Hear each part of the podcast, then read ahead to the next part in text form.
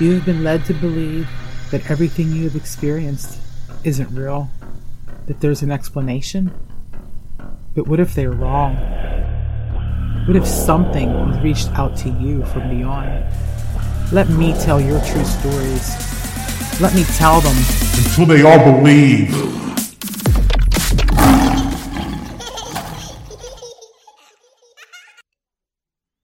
Hello again, everybody. Welcome once again to Paranormal and Supernatural True Stories. Thanks so much for the feedback on last week's show. It was definitely scary, and I can't get the image of him standing at the doorway out of my head. Okay, so this week we are taking a dive into a great story that leads me to wonder are we all capable of attracting entities? And by entities, I mean all of them ghosts, demons, and whatever else is out there watching us. Do you think every person has this attraction, or is it reserved for only some of us? Maybe only those of us having difficulties emotionally, or those of us who ask for it by conjuring, or even those of us who are super skeptical that the universe decides to throw us a curveball. I don't know. I'm curious to know your opinions. What are your thoughts on this? I want to remind everyone to send your thoughts, ideas, and even your own experience to my email at mytruestory at myyahoo.com. Don't forget to like and follow my Facebook page, Paranormal and Supernatural True Stories. And please, feel free to sign up for membership on patreon.com. I only have one tier of membership at the moment, but eventually I will have three tiers, and they will each have amazing benefits for you. All right, guys. Let's get into this week's story I have titled Supernatural Summer, sent in by Nancy. Hi, my name is Nancy, and these stories took place back in the mid 80s when I was a young teen. I would spend summers at my grandmother's in a very small town, but I had some great friends there, and we always had things to do until that summer it just seemed like we were restless and we got bored so easily that year, and we were looking for new adventures. There was a new girl in town, which was a rare thing there. Nobody moved there. And her name was Annie. She had just the right amount of criminal element about her that we were all fascinated with her, except my grandmother. She always called her that girl, and I shouldn't pal around with that girl. which of course made her more interesting to me. Annie thought of things to do that we never thought of. She introduced us to the paranormal on a deeper level than what we already understood it to be, and we couldn't get enough. To this day, I kind of feel like Annie had a lot to do with the strange things we all experienced. She was a troubled youth, and I mean badly troubled and I feel like she was maybe a magnet for whatever forces touched us that summer. This, of course, is only speculation. I suppose it could have just been the perfect storm of each of us coming together with open minds and willing hearts. When Annie heard about the old abandoned house on the corner that an old man had died in, well, she could talk about nothing else until she talked us into having a seance there. It didn't take much persuasion, as we were all excited and eagerly made our plans. Annie always had the best ideas. There was myself, Annie, Renee, Laura, and one boy named Nick. We were all around 13 to 15 years old, and we were rarely ever apart. So the plans were set. Nick would bring some tools to break in. The rest divided up bringing candles, matches, flashlights, and whatever else we needed. We were to meet at 9 p.m. that night, so we went home to eat dinner and lie to our parents, or grandparents in my case, then head out to our great adventure. And it never occurred to us that this night would likely stay with us for the rest of our lives. It didn't take us long to gain access to the house. Nick did a great job getting the cellar door unlocked we chose that entrance as it was hidden in the darkness behind the house. The cellar smelled dank and moldy. There were sounds we weren't expecting. We could could hear water dripping somewhere. Renee was supposed to bring two flashlights, but she only brought one, and it was weak. It was very hard to see in there, as there were no windows to let in the light from the streetlights outside. We were already creeped out, and we were only about five steps in. But we were having fun, right? Then we spotted the stairs. We made our way up to the kitchen. Nothing much to see, really. Some old appliances, kitchen table covered with dust. We were now joking and lighthearted, as it was way less scary upstairs. Plus, the streetlights outside provided us with an ambient light. We were joking and teasing each other when we all thought we heard something upstairs being moved across the floor. We all stopped and listened. Nothing. So we laughed at ourselves. I remember Nick saying we were the scariest thing in this house, and we all laughed again. There was that sound upstairs. We stopped again. And then Nick said, Oh, it's probably squirrels being disturbed by us. He suggested we go upstairs to find out. So, being young and curious, we went upstairs. Halfway up the steps, we heard it again. And Nick said, See, I told you, it's some animal and it's scared of us. Still carefree, we headed up to the top. Once at the top, we kind of split off from one another all exploring the different rooms, still trying to spook each other. Then we heard that sliding sound again. Nick yelled, Okay, whose room did that come in? We all waited for the other to answer. I said, Well, it wasn't in this room. It sounded like it was from the room next to mine, but that's what everyone else said, too. Even though the upstairs was large, and if that sound happened at one end of the house, there would be no way to have heard it so close at the other end. Hmm. We all thought about it and decided to continue exploring, except now we would stay a little closer together. We found a lot of old junk just laying around. A few of us were throwing some of it at each other, just being kids, having a blast. Suddenly, there was a huge slam downstairs. And I mean, it was like a house shaking boom. We instantly froze, staring at each other. And then it happened again. Hoping for an answer that would calm our hearts, we waited and heard nothing. Nick said, "Oh man, I was worried. I thought thought we were busted." "Well, what the hell was that then, Nick?" I asked. He shrugged, said he didn't care as long as it wasn't the cops. Nick was the oldest of us, so I guess we just followed suit as he did not seem afraid. So hesitantly, we carried on with our excursion. All together now, though. We went into the only room nobody had been in yet. It was the only door that was shut upstairs. In this room, this room gave an instant, and I'm at a loss for words even today. It, it gave an instant feeling like sadness, depression, if, if it could be felt in a room, then I suppose that that's what this room felt like. This room was sad. All the joking and laughter had stopped. I don't even think we realized that we were so quiet. I really believe now, looking back, that the sadness of this room somehow affected all of us. As minutes ago we were carrying on like children, and now we were sullen and not really as interested. So we were looking around this room in total silence. And then it began to get cold. I know. I know that sounds cliche, but I am telling you, you could feel it getting colder. One of us said, Why is it so cold in here? We knew that outside it was a hot summer night. If anything, it should be blazing hot up here. But none of us knew the answer. I honestly don't think any of us heard of a cold room being related to paranormal instances. We actually knew very little, and even less, about what was coming our way. This room had the most junk in it. We all busied ourselves going through it, maybe hoping for something exciting. Nick said he wanted to go back to the room he was in before and he would be right back. but we barely noticed him leaving the room. Then, out of nowhere, we heard Nick scream. He screamed for help.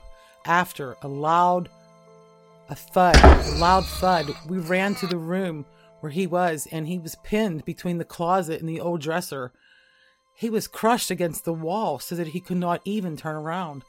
And this dresser was old school, solid wood, and solidly heavy. It took all of us to move it away. Nick was breathing heavy, and he looked scared. We asked what happened, and he said he was going to look in the closet, and the dresser moved and pinned him on its own. Right, Nick. Stop trying to scare us. We would have heard it move. He swears it did, and that it made no sound when it moved because it was floating across the room, and the thud we heard was the dresser setting itself back down. Okay, Nick. Well, we definitely thought Nick was trying to put a scare into us girls, but I wondered why he looked so afraid. That maybe maybe he wasn't faking? And why we never heard the dresser move. Anyway, so Nick thought we should leave now. He said that maybe the neighbors would have heard us and but, you know, and Annie she was she was having none of this. She said, "Let's go. We are doing this." We headed back downstairs. We went into the living room. I remember looking out the front window at cars going by, people across the street sitting out in the evening air, and I remember thinking how normal everything seemed out there, and how, in comparison, I felt out of order. I felt very strange ever since being in that last cold bedroom. I felt alone. I felt disconnected from the whole world. Looking back, I wonder was that how the old man felt as he looked out his windows? I wanted to leave too, but I could not leave if the cool kids didn't leave. Paranormal peer pressure, folks. So we decided to do our seance in the living room on the floor. With Annie being the experienced one, she drew up some symbols on the floor. Then she lit some candles and proceeded to instruct us on how a seance worked. So we all sat cross legged on the floor in a circle, and there was that sound again. Ignore it, Annie said. We have to be focused on what we were doing or it wouldn't work, she said. So we all did our best to do as she told us. She began by asking questions. Then it was several questions later and several no answers. Nothing. I was thinking this was dumb and just I just wanted to leave when we all heard it. A faraway voice. It's working, Annie said. Where was that? I asked. I think upstairs, Nick said. No, I said. It was it was it was probably the neighbors, neighbors next door. Shh. Annie said to shut up. She asked, Spirit, show us a sign that you are here. And we listened in silence, still listening as Annie held her hand up to silence us. We all heard whispering, low at first, then louder, until it was all around us, and now crying. Someone was crying.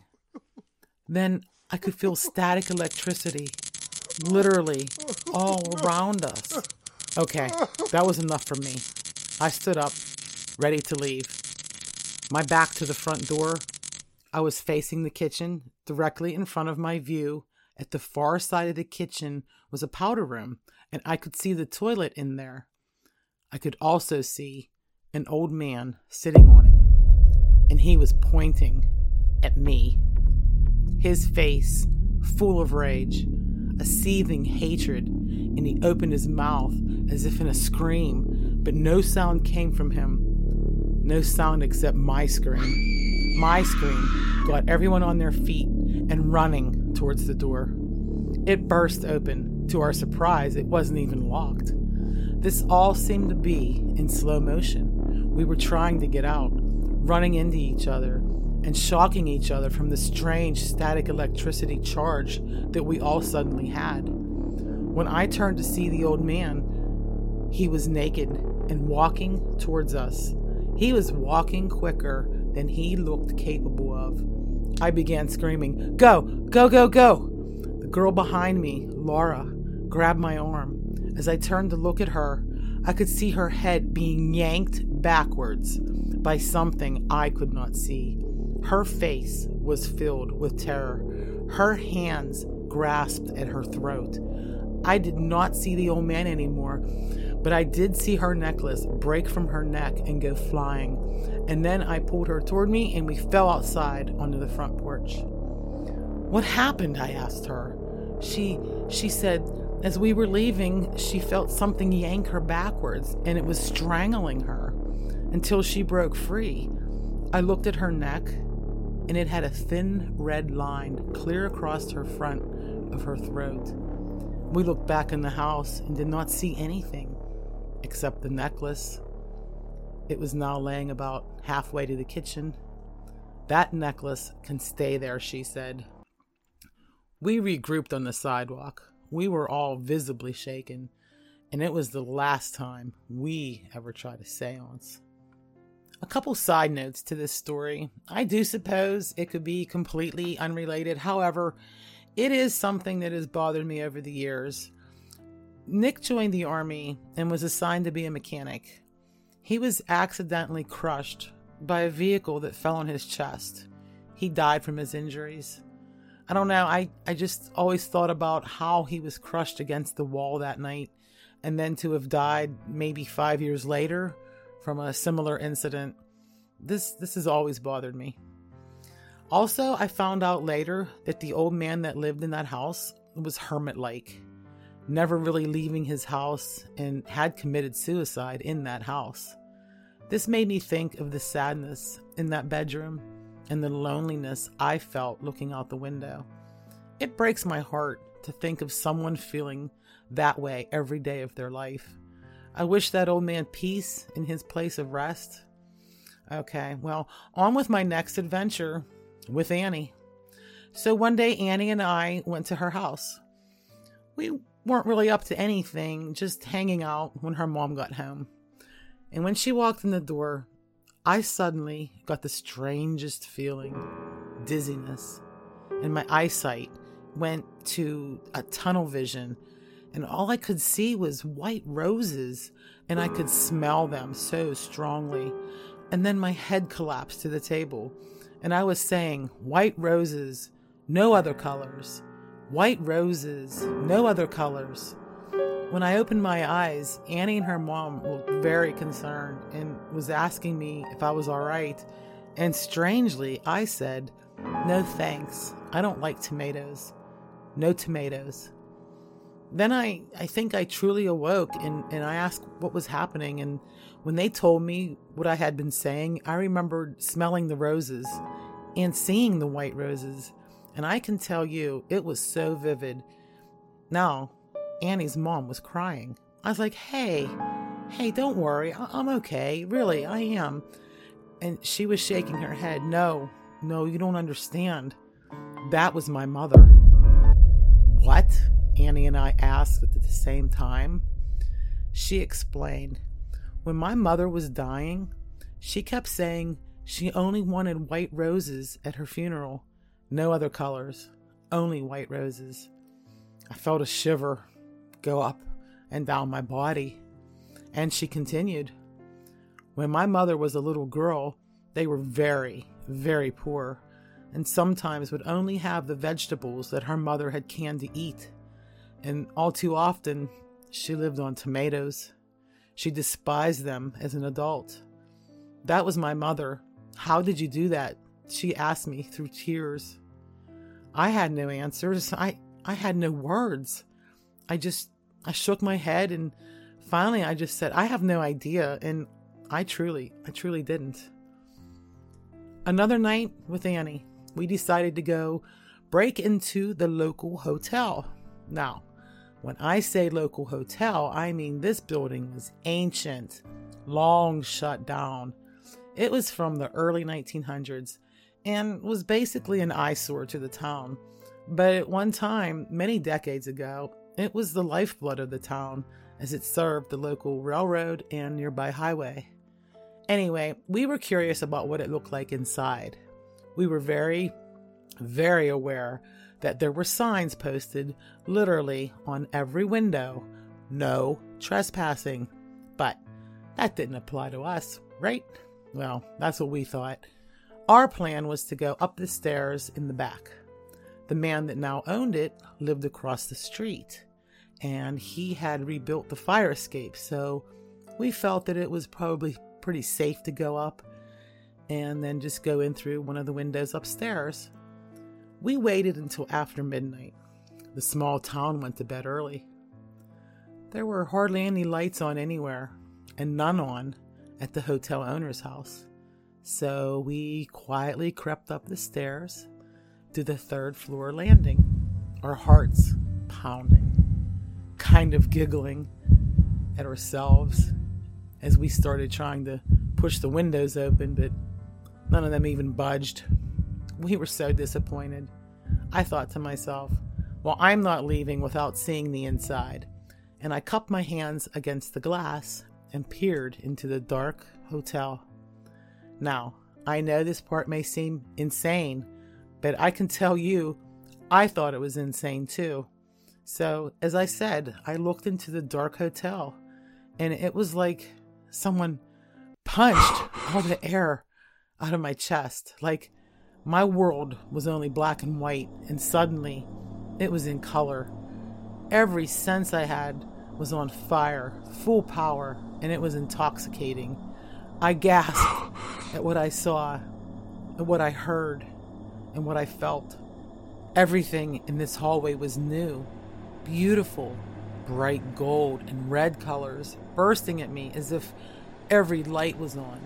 There was a table in the hallway with a huge bouquet of red and yellow flowers. The table was trimmed in gold. Everything had detail. And it was like it was seared in my memory because as I write this, I can still see it. The hallway walls were wallpapered with a red and gold swirly design. And from mid wall down, it was a rich, dark wood. I could hear a strange sound, though. It was like a radio that maybe wasn't quite tuned or some kind of static, and it was constant during this entire vision.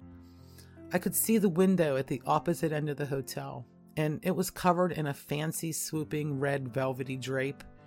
And then I saw a woman, and she was beautiful. She was wearing a long, beautiful green gown with white ruffled sleeves. She looked right at me and was smiling. Then she said, Come along, it's time to go. We have to go now, and held out a white gloved hand toward me. I was compelled to reach for her, and I reached for her. And then she screamed, Go now! Nancy, Nancy! It was Annie.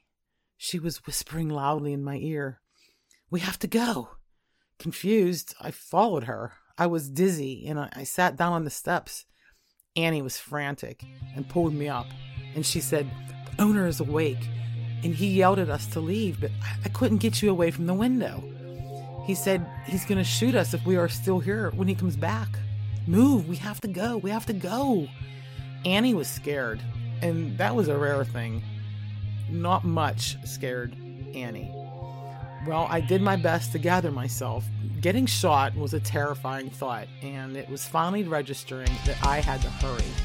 Down, down the steps. Down the steps we went. It seemed we would never get to the bottom, all the while glancing at the owner's house to see if he was coming for us. We finally reached the bottom. Finally. And now we had to run. Fast. We split up when he fired the first shot. And I was about two blocks away when I heard the second shot. I was terrified that he had shot Annie. So I ran back and I spied on him, my heart pounding. But he was heading back into his house and he was laughing. Years later, I had heard that that man never fired at people he he just likes scaring people away by shooting his shotgun. And I can tell you, it works very well. Annie and I had a few other adventures that summer, and one day she just wasn't home anymore. Neither was her mom. I heard that her mom had to move because she lost her job and her home. And Annie was finally in enough trouble that she was put into juvenile detention. I never saw her again. I often wonder what had ever happened to her. Wherever she is, I hope she is well. I hope she thinks of me and smiles. So that sums up the one summer I spent with Annie. I never had another summer like it. I never had any other visions like I had at her house or at the hotel. I have never been attacked by a spirit like we were at the old house on the corner. Then again, I never had another friend like Annie. Well, thank you, Nancy, for this story of your summer with Annie.